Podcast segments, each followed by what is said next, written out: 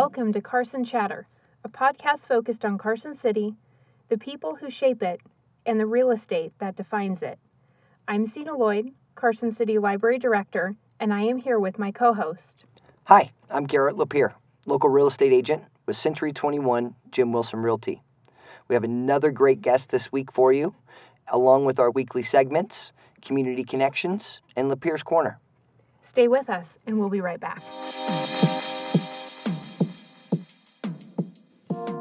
Welcome to this week's episode of the Carson Chatter Podcast.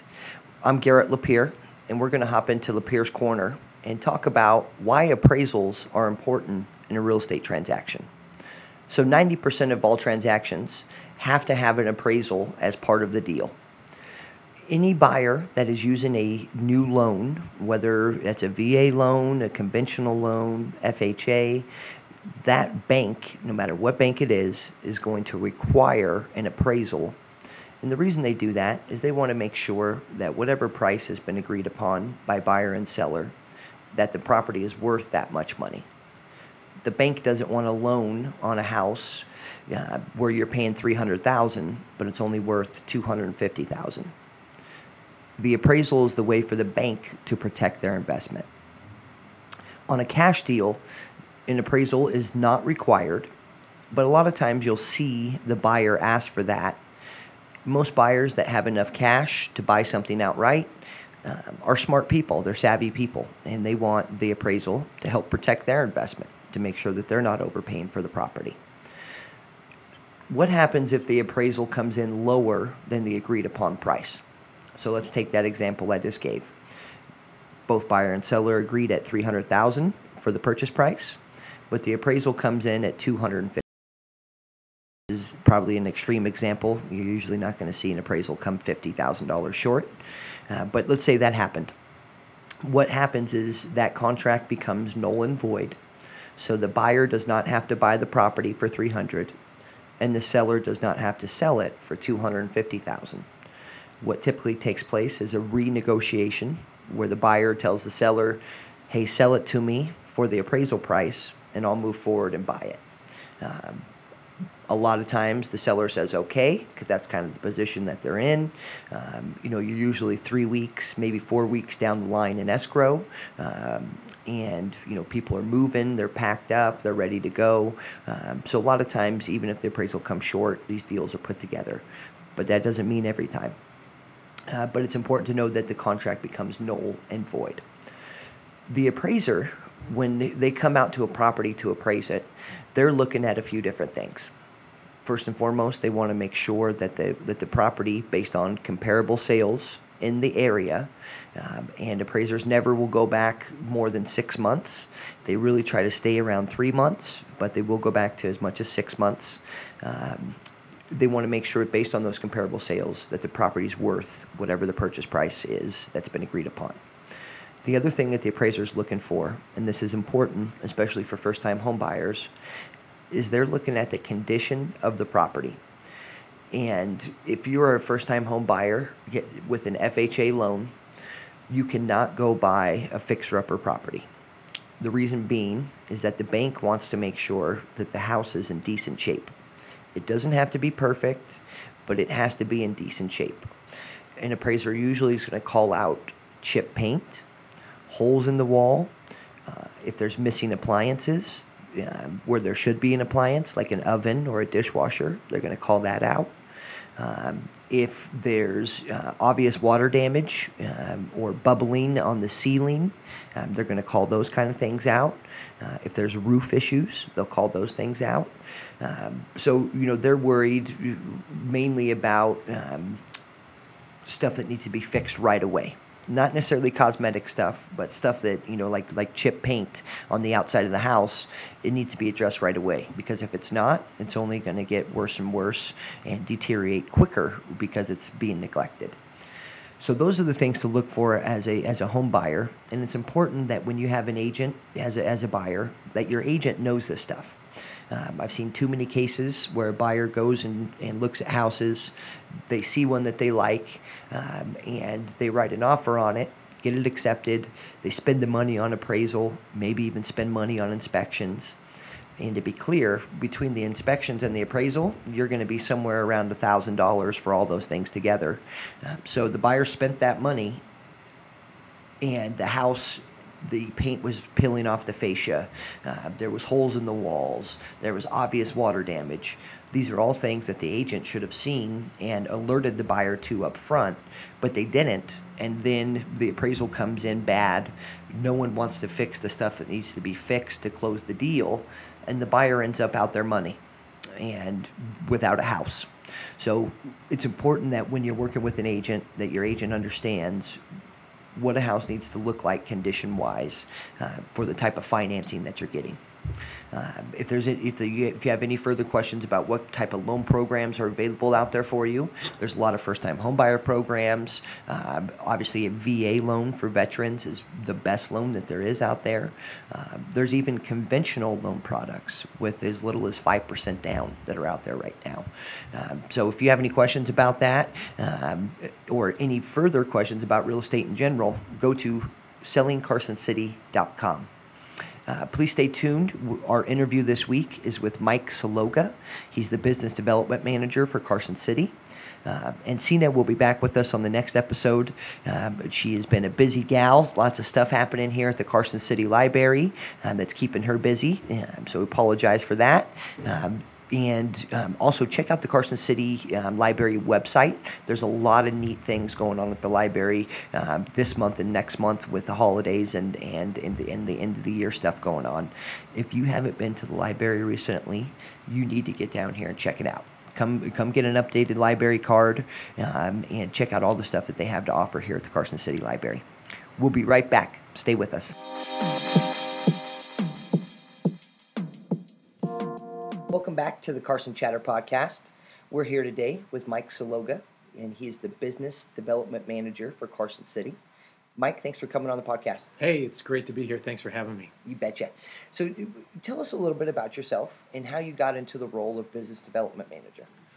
Oh boy, this is quite a quite a story. You know, actually, before I even moved to the area, I've got about thirty plus years of private industry experience, and so I've been in a lot of different roles from manufacturing and distribution. I've been the the, the, the chief operating officer, the, the general manager. I've been the, the grunt, kind of doing the uh, the basic work of, of in a variety of different roles. Um, but when I came to uh, the area about six years ago, one of the things that I saw was a, a really a big need was the idea of providing uh, business counseling to local businesses here in the area.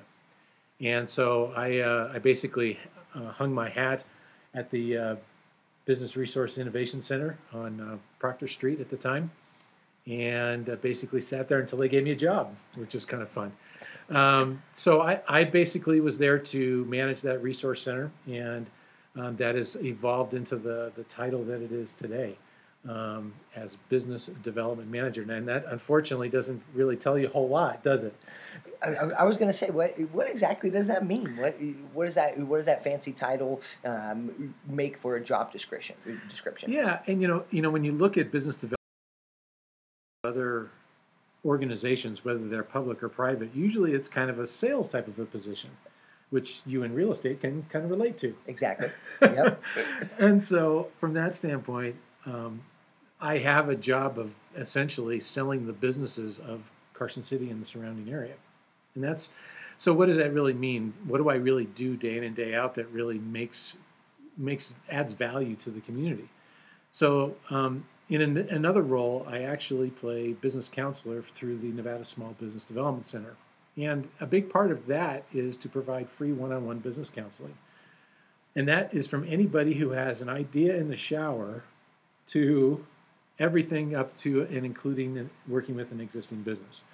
So, from that standpoint, I will sit down with you as long and as often as you want until you really feel that you don't need to be counseled anymore. Just as if you were going to any other kind of a therapist or anything like that, which I've had some people have said, yeah, boy, people come out of your office, you know, they're all smiles and, you know, feeling pretty good about things. And, and there's no doubt that there is a certain amount of, you know, reading people and understanding people uh, what are their motivations? What is it that they really want to accomplish? Why do they want to do what they want to do?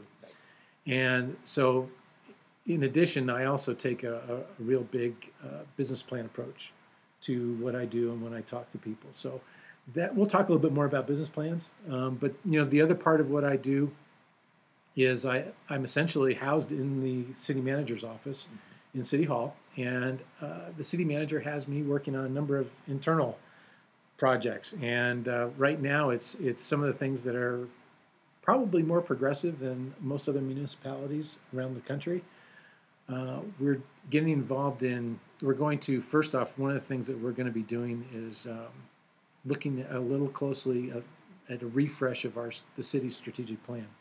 We just put that in place here about oh probably about a year plus to kind of go back and take make sure that we're paying attention to things as they're changing because it's always things are always changing things are always updating and we're trying to figure out exactly are these the right goals for the city? Are these the right objectives within each one of those goals? And then are we measuring things the way everybody can understand that when we've achieved the goals we've actually have a, a list of measurements that we can actually uh, go back to. And so that's a whole nother thing. If you go to carson.org or the city's website and you go to the transparency tab on the main menu you'll find a, a selection there that says performance metrics and that's where we keep all of the essentially the, the major performance metrics for all of the different strategic plans in the city.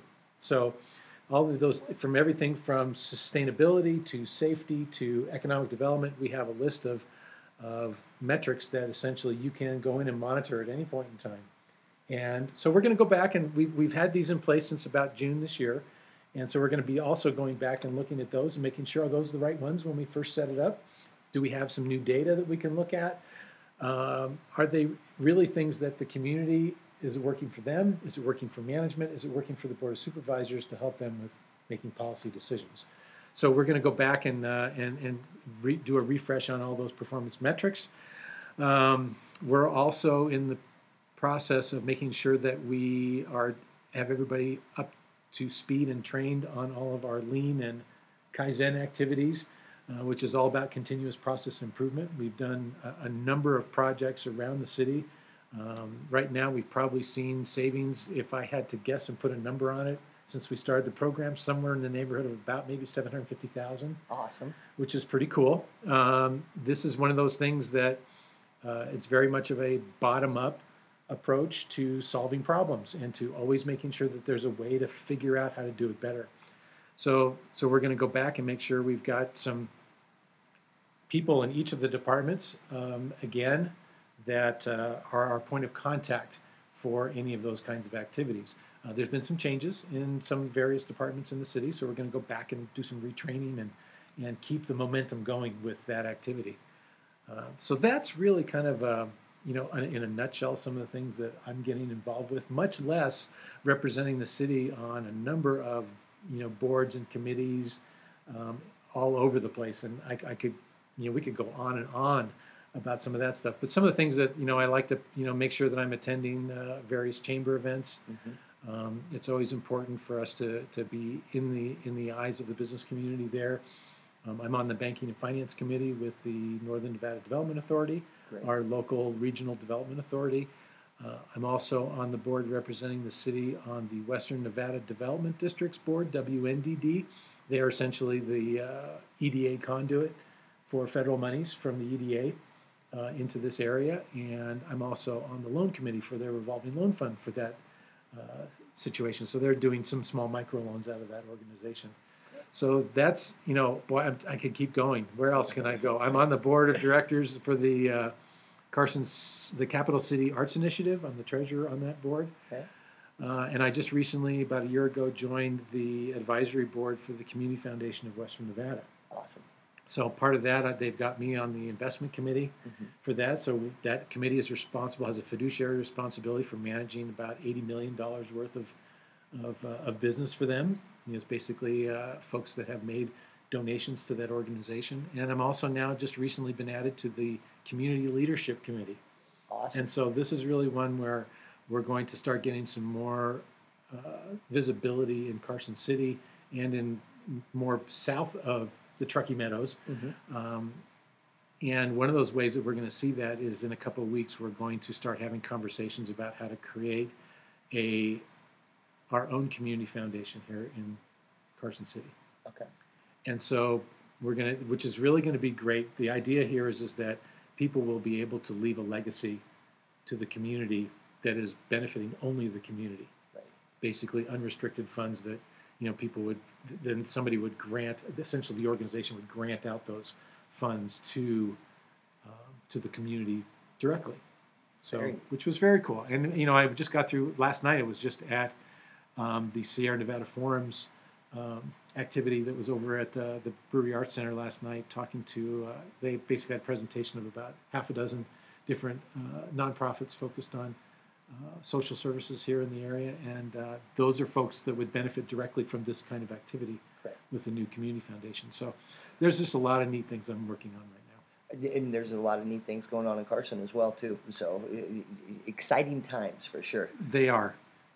Um, you talked a little bit about, about business plans, and yeah, um, I, I think it probably goes without saying that you know it's important for a business owner, no matter what business that you're in, uh, to actually have a written plan, a plan that is written down that you can see, that you go over, you know, every 30 days, uh, preferably, maybe even a little bit more than that. Um, talk to us a little bit about about business plans and why they're so important as a business owner. you know, business plans are one of those things that that people sometimes get a little afraid of. You know, because they think about, oh, I got to have it ready for Shark Tank, you know, or I, I have to be able to have it's going to be a big thick book. And usually, the things that I start talking to people about is really who is this for? Is this just for you, for your own ideas and a place to put it all down on a piece of paper? Right. Um, or are you going to go out and borrow money? Are you going to go out and try and find equity investors? Because each one of those audiences are all very different. If it's just you, it could definitely be a back of the envelope type of a plan.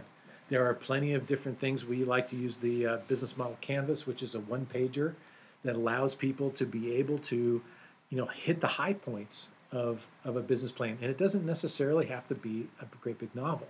Now, if you're going to go out and borrow money, if you're going to go out and raise money from an investor, yes, you need to be a little bit more um, thoughtful. You have to be a little bit more descriptive in all of the different things that you have in your concept or your idea. So, what we really usually do is break it down into three major areas marketing, operations, and finance.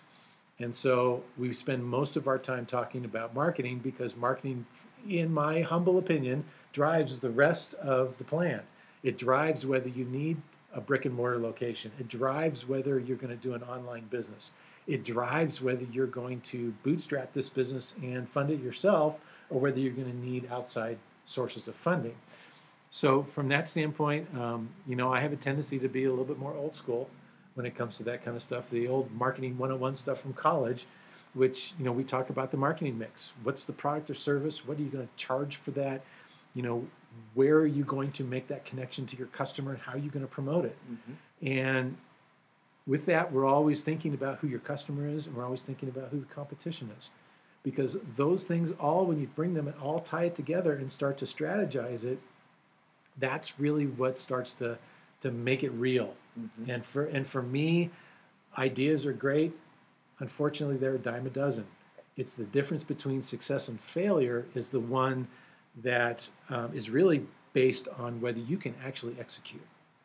Because, I mean, if you- if you look at somebody who's a, you know a real famous entrepreneur, somebody like an Elon Musk, I mean, how many people have had electric car ideas Right. in the past? There's been plenty of them, but he's been one who's been able to execute it amazingly and attracted so much attention from around the world more than anybody else. It's his ability to execute that really separates him from everybody else. So that's why when he starts talking about Mars and all these other things, now all of a sudden he's got this credibility that, wow, he could actually make it happen. So, so what we're looking for is, you know, is, is for folks that are really in that process of taking that idea and are willing to understand the risks that are involved. Because if if there were no risks, then guess what? Everybody be doing it Exactly. right and so so what we want to do when i sit down with folks is i really sit there and and play um, ombudsman or arbiter to a certain extent and really my job is to really make sure that you've looked at every possibility all the different situations that could potentially come across the way this business could go, not just today, but two, three, four, five, and 10 years later down the road. Because a lot of times you'll see business ideas that are based on a single product. And unfortunately, in today's environment, you've got to be more nimble than to be just a one product or a one trick pony in that sense. So, so we want to make sure that it's going to be sustainable. Um, do you have systems that you're going to be putting in place? Are you going to train your employees? Are you going to have employees? You know, so a, another really big question when we start talking about employees is the issue of is this going to be a lifestyle business or is this going to be something that's going to be scalable? Now, there's nothing wrong with choosing one or the other. And I always like to use coffee as an example as I see you staring at your cup of coffee there, Garrett. And you know, Starbucks is one of those things that it's it's it's a it's it's it's a scalable business. Right. There are a number of independent coffee shops in Carson City and the surrounding area. We love them, mm-hmm. and that at that point though, the business owner is making a conscious decision though to not try and scale it up. Okay, they don't want to be the Starbucks of of the coffee business. There already is one, or there's Pete's, or there's other people that are trying to compete in that space. They have making a choice to say, I want to be an independent business. Right. Nothing wrong with that. You know, the bottom line is I'd rather have somebody working for themselves in their own business than on unemployment. Because that's exactly what we're talking about here. And if we start to add up all those lifestyle businesses that are out there, there's a significant number of people that are working in those businesses in this community and contributing to the community. Right. And nothing to say that, again, that the scalable ones are wrong, but you have to have different strategy, different focus, different ideas as far as how you want to grow that business from because they all start out as one. Uh-huh. I mean, I've been to Starbucks number one mm-hmm. in, in Seattle, and it's it all starts with one, and you have to make that decision as a business owner. Where do you want to go with this? And so that's where I begin to start to help you with the idea of what's possible. Gotcha. Gotcha. So on that point, let's take let's drill down a little bit further and take one step back. So if um, the coffee house is a good example. So if I'm going, okay, I'm, I'm thinking about opening up a, a, a coffee shop don't you think that doing some market research um, and seeing, you know, is there a market out there available for another coffee shop? Can the market bear another coffee shop? Um, or what's the niche within those coffee houses that isn't being hit, isn't being served right now? Um, do you think that's important to do a lot of market research ahead of time? And if so, where can you do that? Is there a place here in town to be able to do that? Right.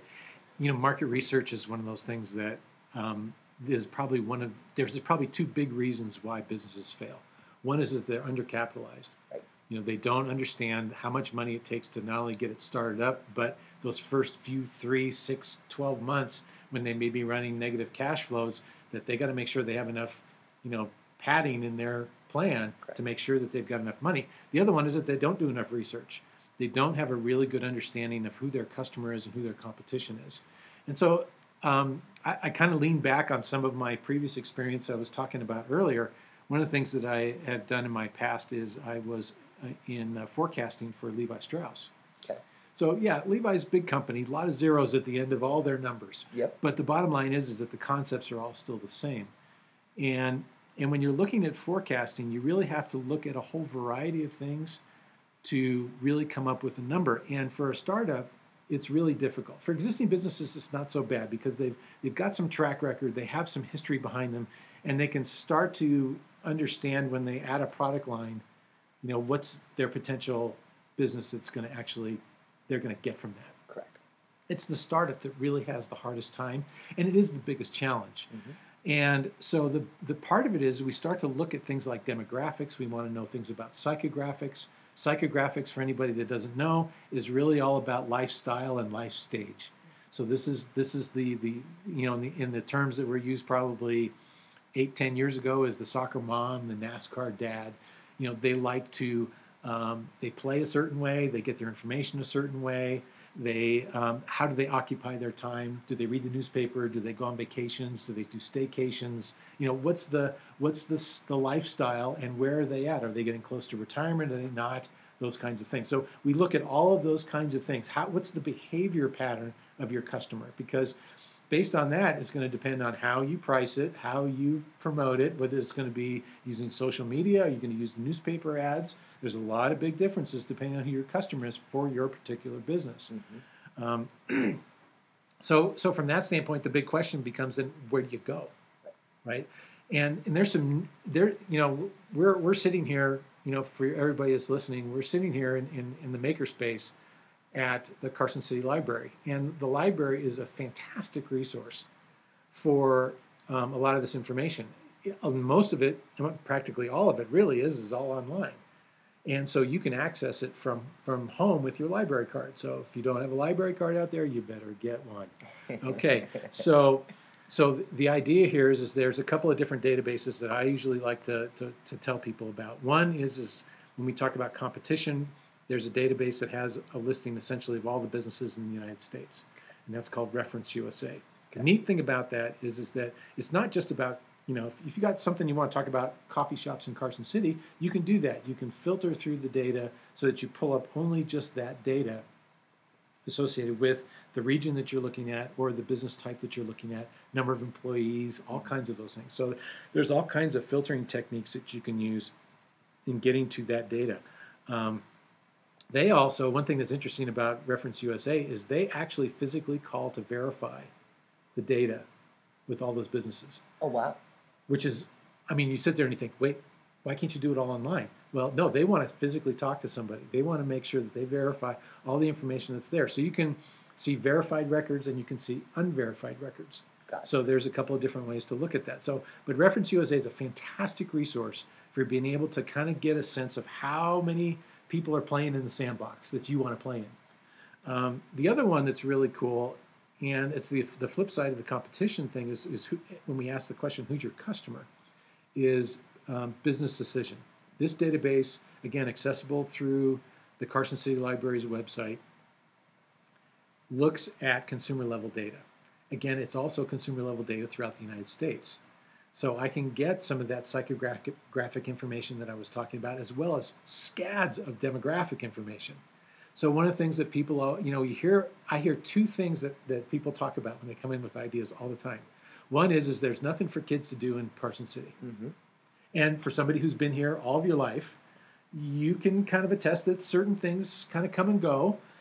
They definitely do. You know, we were able to to mini golf and have you know bumper boats and uh, batting cages and things like that when I was a little bit younger, and um, and then you know the market wasn't there for that obviously, and then it went away, and um, you know I do think that there's a uh, a market for something similar to that that is very family oriented. Right, and so the other and the other big category of people that everybody talks about a lot is um, that we have a very large senior population. Well, the reality is, is when you look at the demographics, is, is that we do have a little larger than normal senior population than other places around the country, but it's not that large, big, giant group that everybody thinks that it is. And so, one thing to be to understand is, is that this this this younger group, you know, I'll, I'll call them say from, you know, 13 to 30, you know, really is is becoming a much much bigger block for um, for people to sell into. When I was working at Levi's, one of the things that we talked about brand wise was that that brand identification where you were really trying to sell to was really that 13 to like 25 to 28 year old. Because once we all got past that age, we're pretty much set in what we were wearing. And so, exactly. from, from that standpoint, you have to really take a closer look at those kinds of demographic types of data and business decision is that resource that you can use to actually find out not just Carson City, but you can start to look at at drive time distances. Actually, I think it's uh, it's it's uh, uh, like um, uh, mileage distances away from a, say a certain point. I usually use City Hall as a point because when you talk about five miles away, before you know it, you pretty much got almost everybody in Carson City. Right.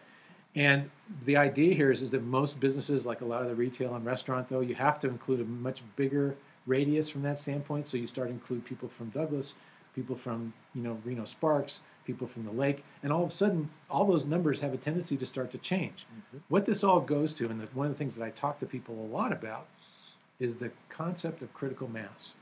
Is there enough business? And you just mentioned it with the bumper boats and the other stuff that you had when you were uh, when you were younger. And the, the reality is, are there enough potential customers for your business? And we have to answer that question. If we don't, or don't feel comfortable with it, um, with, with what your cost structure is, then we've got a, a real gap there, and we got to figure out how we're going to either bridge it, or we turn around and sit there and say, well, you know, it's a great idea. Maybe it's a little ahead of its time. Right. You know, and I, there's people that I've known in my life that have been idea machines, and a lot of times they are three to five years ahead of their time. Mhm. And so we have to be able to understand that there's always a, always options. There's always a way, and we always have to be looking at five reasons why it will work before we start shooting it down. And so that's kind of a general philosophy from that standpoint. And it, it kind of goes back to my mantra, and then in, in, in the end, which is I'm here to help. Right. So if I can't find, if I don't have the resources or I don't have the, the direct knowledge, the best part about it is I've got resources all over the state through the Nevada SBDC network. I've got um, connections through a variety of other organizations that uh, provide some real specialized um, knowledge and training and classes and that type of thing. And I can be a really good central point of contact to get to talk to somebody from to talk to first, so that we can potentially point them to other folks. A really good example, my buddy Steve Yates uh, with the um, the procurement outreach program through the governor's office of economic development. Mhm. He does a fantastic job on uh, helping people with exporting and with getting um, themselves signed up to be certified through the um, SBA to essentially qualify them to be either a women-owned or minority-owned or veteran-owned business, so they can qualify for certain government contracts. As much as I would like to say that I know stuff about that, Steve's the expert, and so just like that, I would automatically refer them up to Steve because I know he will take care of them. Gotcha. So this it's it's it's such a great you know network of folks that are in the area that uh, we all you know work with each other and rely on each other to you know because we all have different expertise in different businesses and different backgrounds, and so we're, we'll find something for somebody Exactly. in the end. When, and, and I know you you had a you had a big hand in trying to bridge this gap the other way. So what I mean by that is you have business owners um, who are are contemplating. You know, I want to open up a business. I want to do this, um, but I don't know if there's a marketplace for it. Um, and the city, and I believe it was through your office, sent out a survey um, to the residents of Carson City um, to ask them questions about things they'd like to see. It was focused on the downtown area, um, but you know this that's a good example of going to the consumers and saying, "Tell me what you want," and then as a city, we'll help bring those businesses in. Talk a little bit about that. Well, you know that particular survey, yeah, um, yeah, I was the one who put it out, and um, that survey is an example of primary research. Most of the things that we're talking about through the library, that's really secondary research. Somebody else has done the the legwork in getting that data. This is something that we wanted to put out there so that we could get feedback directly from the community about the, the new types of restaurant and retail that they would like to see in the downtown. And we got about we got over 450 responses, which was pretty amazing. I was good. really happy with that. Um, it turned out to be very statistically significant, and so we've we've got a really good sense of of what people are looking for. So if anybody is looking to start a new retail business or a new restaurant in the downtown, you have some direct information from folks as to what actually will work. And that the results of that survey are on the city's website. Um, you go to carson.org/survey, and you can find out um, things like uh, that people really their number one choice of a restaurant was dessert. So that was that would be something like an ice cream store, a bakery, um, those types of things. Uh, deli was their number two choice. One of the things that you saw in the comments across the board was things that people wanted places to go that were healthy, that were affordable, and were family oriented. And so that was something that was the, a, a common theme across everything. Uh, from a retail perspective, what we were looking at with uh, with retail was really to get a sense also of, of what were they looking for. Specialty food was also uh, part of it. So it's kind of a little bit of that same flip side. They're looking for things like uh, butchers and, and bakers and those types of things where they can get things that you can't really get at a regular grocery store. Right. And so gift stores, bookstores, those other things also showed up pretty highly in the survey. So from that standpoint, we really are excited about that because what it does is it gives us something that I can then turn around or anybody in the community can go out and look at that and they can sit there and actually help with recruiting for the kinds of businesses that they want to see now that the downtown uh, Carson Street project is finished. Correct. So that, I'm very excited about that. The follow-up survey to that, and I'm getting ready to start working on that right now, is one on residential in the downtown because one of the things that we want to do is provide some of that primary research to developers so they can sit there and say, well, what do I build? Do I build apartments? Do I build condos? Do I build townhouses? What is it that people are looking for? And so we're going to put that same kind of a, of a survey out probably in the next couple of weeks, probably after Thanksgiving. Yeah.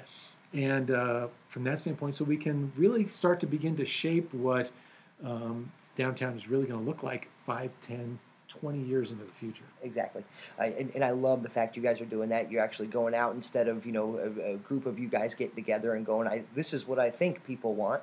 You're asking people what they want and, and bringing it to the people that can make it happen. And, and that's the name of the game right there. Well, and we've already started doing some of that work. Uh, I've actually been up uh, talking to restaurant, uh, one particular restaurant owner up in Midtown in Reno, Mm-hmm. Because the strategy people really wanted to see was the idea that there are small independent businesses in the downtown and not necessarily national chains.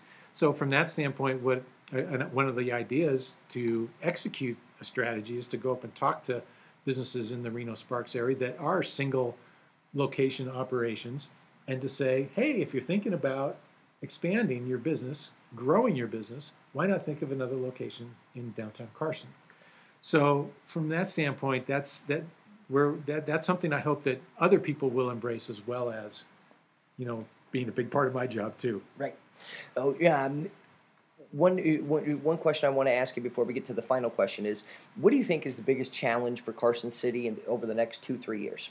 What what has you, uh, what keeps you up at night? What has you a little worried? What, what do we have to get through? Well, you know, since the since the election and then the uh, the fuel index tax didn't pass, um, I got to say that from a, from a city's perspective, that, that that street infrastructure is probably our biggest challenge. Um, you know, the uh, folks are I'm are I'm you know a pay grade higher than me are getting together and um, you know trying to figure out how they can solve that problem, and that's something that I know is important to the community, and I. I, I see that there's going to be, you know, hopefully some options, you know, going forward, but you know, we'll have to wait and see how that all shakes out. Right. Well, that money is going to come from somewhere, whether it came from the gas tax or not. You know, unfortunately, um, you know, we may not like those taxes, but someone's going to pay the piper. Those bills have to be paid. The roads have to be maintained. So. Well, and the roads aren't getting any better. They're always going to keep Correct. getting worse, as Patrick would say. Correct. Oh. Um, and then the last question, and, and the question that we ask every guest on the show is, if there was no limits, what would be your big audacious goal for Carson City? My big, hairy, audacious goal, as they say, um, is, is is to find a uh, a great community-oriented buyer for the Ormsby House. Love it. and Jack's Bar. You know, I mean, really, from that standpoint, I, I think that that uh, the the community has been aching for this for a long time, and it would transform our city to have that particular building and the bar next door to be vibrant, to be a, a, a- place where people can get together, a place that's going to be attractive to visitors. There is no doubt that that would transform the way, even I, I think, the way residents in this city would see themselves, Mhm. as well as how the community would be shown to uh, folks on the outside. I mean, we've seen what happened when Epic Rides came to town, how the image of this community outside of this community had changed. But I think that the the sale of the Ormsby House would be something that would really reflect in everyone's heart and soul here in this community um, uh, in a positive way. Agreed. I, I, I think that would mark kind of a, a start of a new time, a new era um, of, of a lot of positivity, of, of, of a lot of progress going on. Um, you know, the thing that, that I always go back to with that building is, you know, forget the forget the casino, forget the gambling aspect of it. Um, it would be nice to have hotel rooms downtown for sure, uh, but I just picture a couple good restaurants in there. Um, you know, maybe maybe a, a lively bar or two Mhm, that's in mhm, there Sure, sure. and I just imagine the foot traffic and and the life that would come out of that building from just having some good places to eat. hmm And there's and there's all. I mean, folks have lots of different ideas for that building too. I've heard, you know, make it into apartments, make it into condos. I mean, there's some of your residential potential, some some inventory for downtown. So, you know, the bottom line is it's got to be something that works for whoever's going to buy it. Correct. I mean, that's really, I mean, that's really the the, the bottom line, unfortunately, at this point. Um, but there's lots of different ideas that can be, you know, tossed around. You can put pencil to paper and kind of see if they're going to work. And I, I, I want us to be open to those possibilities. Gotcha. Um, if any of our listeners want to want to get a hold of you, Michael, and, and pick your brain, or maybe um, you know work on a business plan together, how can they get a hold of you? They can uh, get a hold of me two ways. One is uh, is email. It's probably the best way, and that is M as in Michael and my last name, which is spelled S A L O G G A at carson.org. That's M Salogga at carson.org. And my phone number is 775 283 7122. Perfect. I appreciate that, and I encourage you if you're a business owner, current or thinking about becoming a business owner, um, reach out to Michael. You pick his brain. Um, he's there for you guys, and a very smart guy. I appreciate you coming on the podcast and, and sharing your wisdom with us, and we'll have you on again. Great. Thanks, Garrett. Love to be here.